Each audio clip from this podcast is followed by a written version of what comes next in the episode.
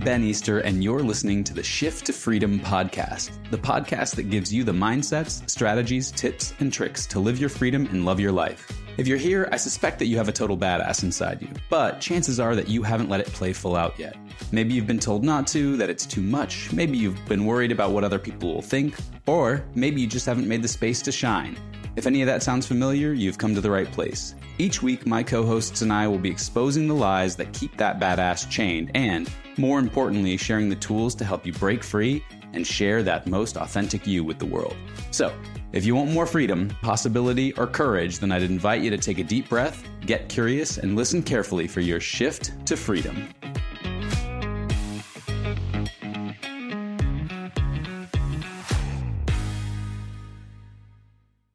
Welcome back to the Shift to Freedom podcast. I'm here with my buddy Clayton Olson, and I am so excited to have this conversation today. Clayton, what are we going to be talking about today? We're going to be talking about the concept that we always find what we're looking for in life. However, what we're looking for isn't always what we want. Mm-hmm. And this is a really important thing to keep in mind when we're trying to create the relationship that we want or the business that we want, the lifestyle that we want um, because we're often looking for things and looking for evidence of things that don't support us in actually getting what we consciously want. And it really invites us to slow down and get curious and say exactly what's going on there. Totally. And this is such an interesting uh, concept because when most people are thinking about the way that their life is unfolding, a lot of times it it kind of has this flavor of like I'm just noticing, I'm just like observing reality as it is. I'm just noticing things the way that they are. And I think one of the really interesting things about this kind of a conversation is that we start to maybe open up the possibility that we aren't observing things as they are, but that we are observing things as we are. And that I think is a really powerful realization to come to and belief that we can hold um, as yeah. far as impact in the world.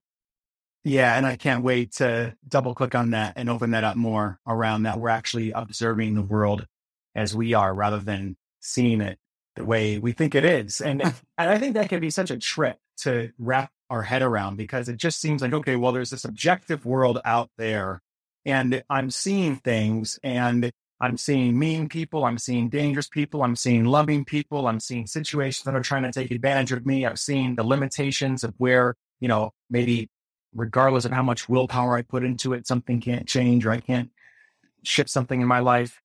And this is an invitation for a moment just to try on in this episode that perhaps who you are is a projector screen and that the ah. originating image that you're looking at is actually created from within and then reflects outward. And that if we're trying to then work with the thing outside of us and change and control our environment outside of us, it's like trying to fix a reflection, like the image in a mirror rather than yeah, like rubbing against the mirror rather than right, you know. I got dirt on my face. Let me go try to rub it off the mirror. It's never worked. Right. Yeah, exactly. Well, I, and I think this is a really interesting concept too, because uh, what you were just saying, like it, it, intuitively, it does seem like there is an objective reality. Like we want to say, like I'm seeing yeah. bad people, I'm seeing dangerous people, I'm seeing loving people. Like I'm not making that up. Like I'm not mm-hmm. creating those things those things are out there already, whether or not I was there to observe them. That's what the intuition says. I think that's what it seems like for us to be in the experience of reality. Right. And yeah. uh, I think it's useful for us to maybe make a case for this because it, it is so counterintuitive to see this as a possibility that we are the ones that are kind of the creators of our reality that I think it might be useful for us to kind of double click and get some like tell a story that makes sense for people about how they can come to believe this. Uh, I think mm-hmm. you were mentioning more that there's an NLP way of looking at it, like a model of NLP that there was a way of looking at this. Is that yeah, yeah, d- sure. So uh, I'm going to fumble my way through this, but essentially, there's a presupposition in NLP that we're never actually directly contacting reality. So there's the outside world as it is, and then our five senses are coming into contact with this external world. And we're playing right now, by the way, for anybody that's listening here that understands quantum physics and the difference between quantum reality and Newtonian reality, we're for a moment just kind of playing the world and say that this is a Newtonian way of understanding this, where there actually is an objective world. There's hard things out there that we're coming into contact with, but our senses are creating their first interpretation of them. Okay. Our sense senses taking, taking the, the information and then we have a meaning making function on top of that. Then that sorts through the sensory data and begins to create meaning and patterns and uh, crystallizes an understanding that then we make another meaning about that experience, which then turns into language and how we talk about something.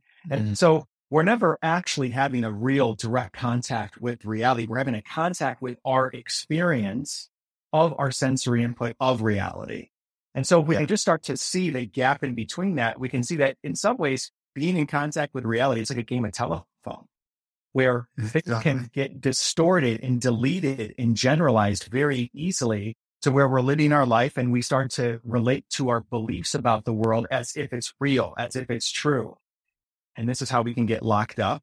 This is how we can be in situations that are um, going on a repeat over and over again. And uh, many times it's so that we can survive and create situations that we're familiar with, that we feel certain around, uh, and maintain identity coherence, meaning that we have a very clear idea of who we are, who we are, and how yeah, how the world works, and that keeps us safe.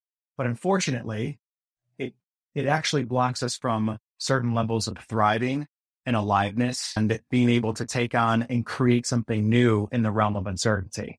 Yeah, totally. And I just want to repeat that because I think it's such an important part of what you said and kind of make it clear and distinct that we don't actually have, I mean, everybody listening to this will at least know and be able to understand this part of it. We don't actually have interface with reality. We only have interface with our sense data about reality, like our what we what our touch tells us, what our sound tells us, what our sight tells us. Um, one thing that I really like to think about as like kind of a thought experiment around this is that there are ways of experiencing that we actually don't have access to about the quote unquote reality that's around us. So, you know, dogs can hear pitches that we can't, or, you know, bats have a way of quote unquote seeing that we don't with sonar that we just like we can't even literally you can't even imagine what that would be like because that would be requiring images and bats don't have access to images the way that we do. You know what i mean? And so there there's all this kind of data that exists out there in the universe, you might say, that we literally have zero access to because it's not in the format, in the narrow band of awareness that we can possibly access of our sense data, uh, which is like sight, sound, taste, touch, smell, and proprioception. And so if something doesn't come to us through one of those channels, we don't, we, we can't quote unquote see it, you know? Yes. And I think that's a really useful thing to understand. That is a super useful thing to understand. Um, and we can take that same model and we can apply it one layer up now to beliefs. That there are mm. literally things that we can't see if we don't believe them. There are certain mm-hmm. things we will not be able to witness in other people if we don't already have a belief structure around that to filter for that thing. So just like our senses, right? We have a certain amount of uh, data that comes in that's limited to our five senses there's a way in which the data, the infinite data that's out there comes in and we filter it through an already existing belief paradigm, a set of glasses that we're seeing reality through. And it's as real as day. Like, okay, this is, this is just how life is. And so that just brings us to this point that we've discussed last time, though, is that try on for a moment that evidence is infinite, regardless of what direction you're looking in. So if you are looking for reasons as to why the world is dangerous, you are going to, you can find infinite evidence for that. If you're looking for reasons as to why people can't be trusted, you will find infinite evidence for that. If you're looking for reasons why people can be trusted or why they're loving at their core, you'll find evidence for that. And so then this becomes, and, and then I'd love to hear what you think about this. It becomes a navigation where as perhaps a coach or someone who is looking to intentionally design their life and design who they are being in this lifetime, it's not about what's necessarily looking for what's true, because we can find evidence everywhere for exactly. to support that truth. It's about how, what is going to be the most useful frames that we can put on that we can look for evidence for that support us as scaffolding that we can move in the direction that we want to move in. Hallelujah. Because that truth thing, and, and people get hung up on truth. Like, oh, well, I, you know, like I want to be lying to myself. And it's like, well, brother, you can't help it. Whatever story you're telling about the reality is mm. by necessity going to be a limited telling of reality. It is not mm. going to be all encompassing because we don't have access to all encompassingness. And it's like, I think it's just really useful for us to understand that just let go of the idea of truth because truth isn't a kind of thing that we have access to. Again, that's reality. That's that reality level mm. where there's infinite data and we just, we, we don't know what infinite data is. So any version that you're telling of reality is by necessity going to be limited and therefore not the whole truth and nothing but the truth. Mm. Can't, can't, can't possibly be that. Yes, I love it. I would say in a very similar way. And I think that uh, a distinction might be that you might have what feels true for you. But what you're saying, just to distinguish this, is you're talking about like the whole truth. Can you actually have access to the entirety of truth? And it's like if we're searching for that, I think we're in a fool's errand at that yeah. point. Yeah, exactly. Yeah, for me, the, the thing about it is it's like the pursuit or the attempt to be consistent with the truth. Again, it's a fool's errand. And we're going to waste a lot of energy on that eh, for something that we can never know one way or the other. Because again, we, I mean, we don't have like perfect record keeping because we don't have perfect data in the first place. We, we don't have access to all the data. You think about like the way that police sketch artists go and they like take you know, mm. images after the fact and the way how those things don't look the same as they did once you even find the person that they're sketching, like it's not the same person as in the picture. Or people will remember a car being green versus red or things like that. This is all like the very nature of our subjective experience in the world, yeah. our, our su- subjective interpretation of the world that we have. And then to, to tell ourselves the story that that's true, that it's some fact about the world is just not useful. Now, it's not to say that there aren't facts, and I want to make a distinction here because there are certain kinds of things that they're they're true inherently. And so, like mathematical truths, for instance, if you understand the way that what the words mean of math, two plus two can't not equal four. It's inherent within the meanings of the words. Or like you can't have a square circle, for instance, because it's inherent within the meanings of the words. These are things that are called like tautologies in philosophy, things that are like they're true by virtue of themselves. You know the meanings of the words, then there's a lot of things that they also mean. But there, that's a very limited some, subset of the kinds of things that we're talking about in the world. Most yes. of the time, we aren't talking about mathematical or logical truths, and we're talking about yes. the truth about what he said or what she said or some situation that or someone's actions, especially someone's intentions. Like, think about that. Well, what he meant when he said that was, blah, blah, blah. You hear people talk this way, but how yeah. could you possibly have any idea what somebody meant? You could maybe yeah. have have an experience of what they said that they meant, but even then, perhaps they could be lying or misremembering or, you know, any, any number of things. So we can't possibly know what they meant in any situation. We can't even necessarily really know what we meant in the situation. Yeah. So it's very yeah. complicated, but. And to add a, another piece of this, I, I see us speaking to the kind of overarching meta structure of the beliefs that really drive how people show up, which are life is what? Dot dot dot. People mm-hmm. are what? Dot dot dot. Or i am dot dot dot.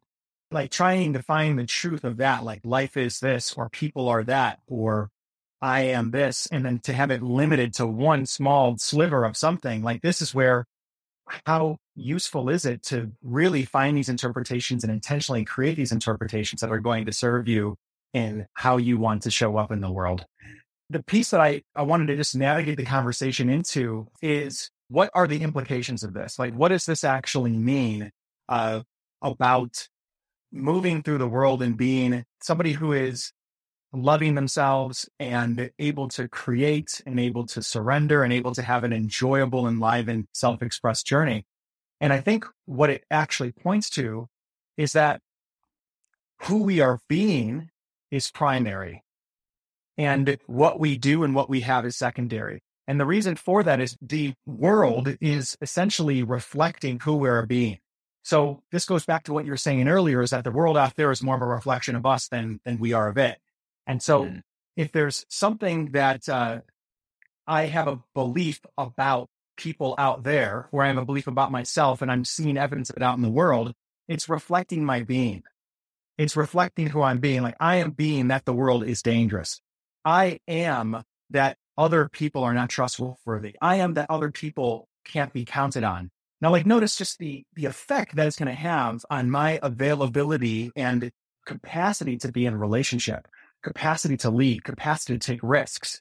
The world is reflecting that being. And so if we can bring this back to ourselves and say, okay, who are we being that people are XYZ? Who am I that life is XYZ? Yeah, can you double click on this? Because I, I, think yeah. uh, the the language that you're using, we might want to help people hear it. So, uh, so when you're saying like, who who am I being that? Yeah, X is X is the way that the world is, or something like that. Can you double click on what that? What does that mean? Uh, uh, how am I, who am I being? Yeah, great question. Another great way of talking about this that has been explaining to me that I love is looking at it as an inner stance. What is the inner stance that I'm taking? What is the, mm. the perspective or the location that I'm choosing to stand in and look at the world through? What are the thoughts? What are the feelings? What are the things that I'm telling myself? What are the belief structures, the things that I'm choosing to believe that make up this kind of mosaic of my being that then I'm filtering the world's infinite data through? So being is in some ways like a normalization for the positioning of our interpretive systems. Might we say the perspective that we're taking? Yeah.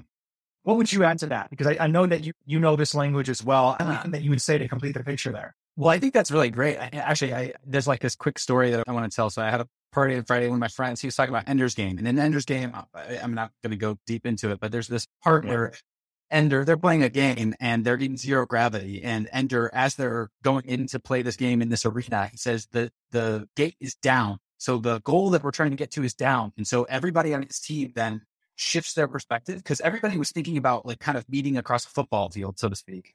But then all of a sudden, because they're in zero G, Ed, Ender had his team think of it as down. And so then his whole team now immediately had the high ground always in their perspective. And so they were then at an advantage. And it was only because of a shift that they made in the way that they looked at the world. Because they were in zero gravity and they started to think of the gate as being down. Well, now uh, the team that was it was facing them is now pointing at their feet, the bottoms of their feet, and they they have the broadside of them in their shooting or whatever. Yes. And so this idea, I think this is essence of kind of what we're talking about here is that there's a way that we can look at the world differently. And because we look at it differently, all of a sudden things get easier. Yes. Okay. do that. Beautiful. Let me share a story from my life that is being catalyzed by this movie, right? It was a movie or a yeah, it was both. Ender's Game was a book and then a movie.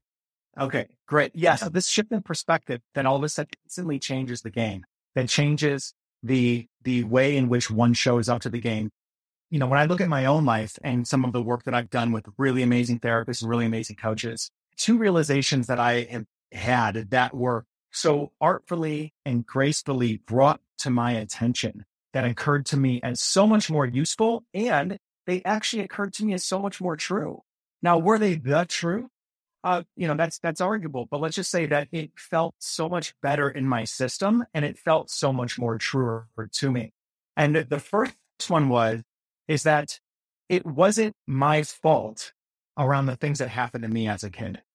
Number one, it wasn't actually the neglect or some of the emotional abuse that could have occurred in the household growing up wasn't because there was something inherently flawed with me or because I was broken in some way, but mm-hmm. rather it was actually damage being passed downstream from lineages of from my parents to my parents' parents or their parents' parents, where I'm now collecting this kind of ancestral pain and blaming myself. And who knows if I stay unconscious, that could get passed down to my kids as well. So that was one thing is just actually realizing that it wasn't my fault, that mm-hmm. there was damage done to my parents that I was simply in the blast radius of as a, as a child, which exonerated me from taking responsibility for that type of event.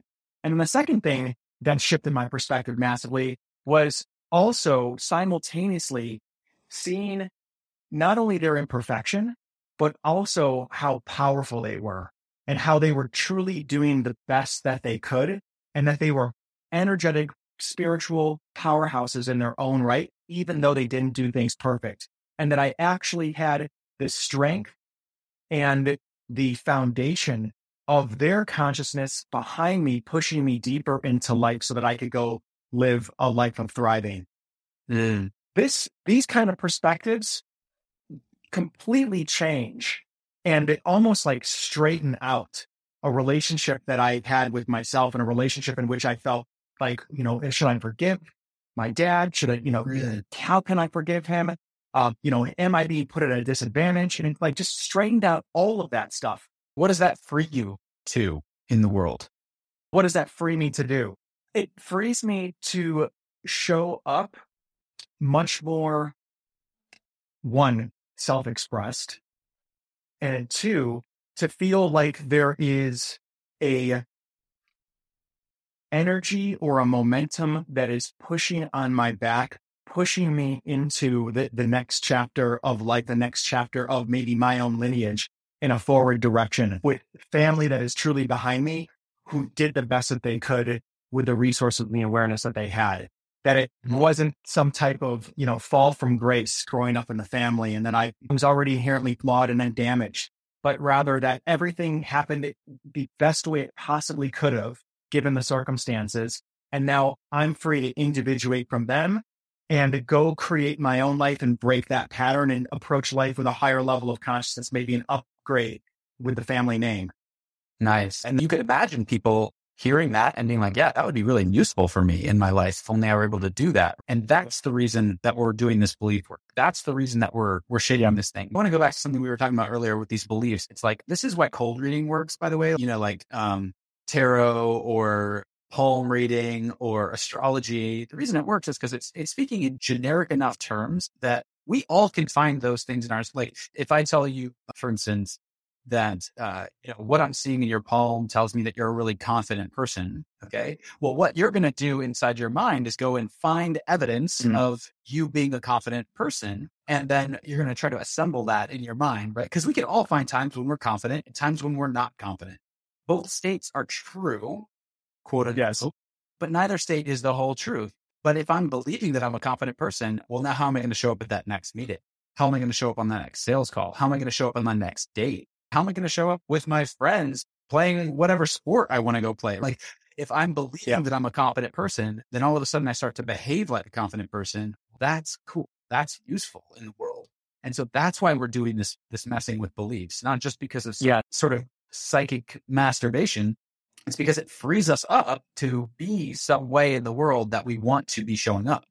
And that mm-hmm. is really, really fucking cool. Yeah. And it, it seems like it could be as simple as, okay, well, just tell yourself that you are something and then go act that way and, and be it. And on some level, it can be that simple, but oftentimes what creates real alignment on these multiple levels, going deeper and deeper in the personality, is finding the belief that you want to believe is true, the thing that you want to see as true about reality, and then going on a evidence scavenger hunt for that thing. Nice. Looking all over your life, past and present, for where that thing actually exists and how it is actually expressing itself and how it's already there, a part of you, and you actually don't need to go add anything to you. You just need to realize the truth of it within yourself. And I think this is where really good coaching, really good therapy, really good mentorship is even really good journaling if you if you can you yeah. Know, find it. Yeah. Yes. Because it helps us recontextualize our past story and start to pull out these nuggets of these because you know we are everything. We we have all of these aspects of ourselves. And to have somebody reach in and pull these things out and create an alignment internally through our storyline and bring us into that realization, it, that's what creates the coherence so that we, when we go out in the world, we don't feel like an imposter necessarily. Feel like, oh, wow, like, no, this is actually who I am. This is who I've been being. And we let ourselves off the hook and we start to see ourselves in a more useful way. That's the invitation. Yeah, that's the invitation. It's just to like play with this like an artist and realize that maybe for like the next 21 to 30 days, you could run an experiment and just take what you're hearing in this podcast and act as if what we're talking about might actually be how the world works and that whatever it is that you think is true might not be. It might not be, and that there might be a completely different frequency or flow that you can step into that will yield a brand new paradigm that you can live into by simply pausing and getting curious about what it is that you want and maybe what it is that you might have to believe to get that thing that you want.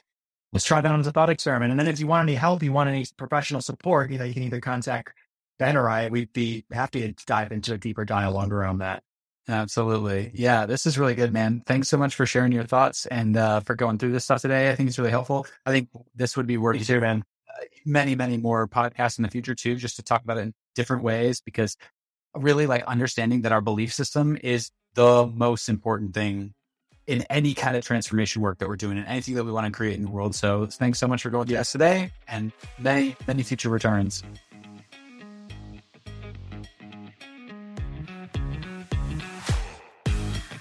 Thanks so much for listening to the Shift to Freedom podcast. If you want to get the most out of your time here, think about this. What's the one thing from this episode that resonated the most for you? Asking that simple question can help anchor in your insights and remember who you want to be. If there was even a single thought in today's episode that helps you to become even 1% more free, then we are thrilled. If so, would you do us a favor? We're on a mission to spread the message of freedom, and we could use your help. See, the algorithms love it when we get reviews, shares, comments, and likes, and then that helps other people like you to find the podcast and just maybe change their lives. So if you like what we're doing and you want to generate some positive karma for the day, please write us a review wherever you get your podcast love. See you next week, and in the meantime, live your freedom and love your life.